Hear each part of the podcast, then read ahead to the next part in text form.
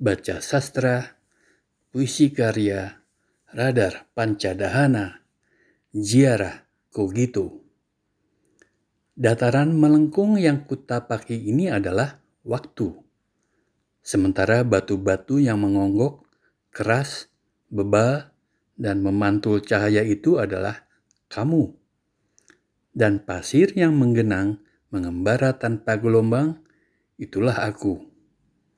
Gelap dan matahari menjadi pintu kedua mataku, bahwa kau di situ.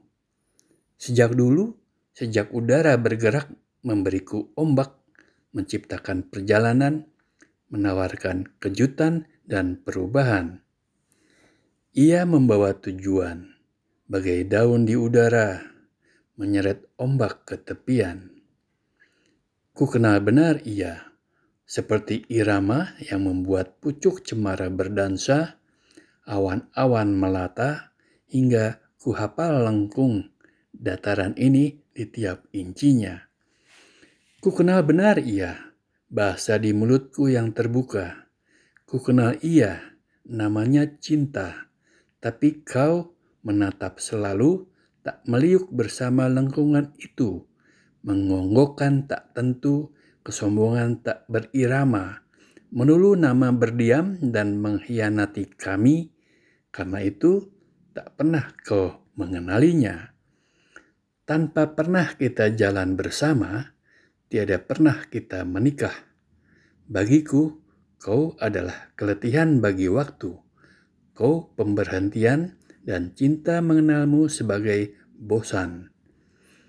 Kau sibuk menciptakan jejak, memberi sebutan, menghitung tiap nada yang kami nyanyikan, menawarkan melulu keletihan dan kekaguman. Aneh, bagi kami kekaguman adalah kita. Bagi kau adalah kau. Jarak, jarak, jarak yang meluputkan kita selalu.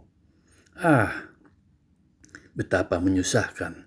Tiada habis kau sebar kesulitan Bagaimana mungkin aku menolak kau?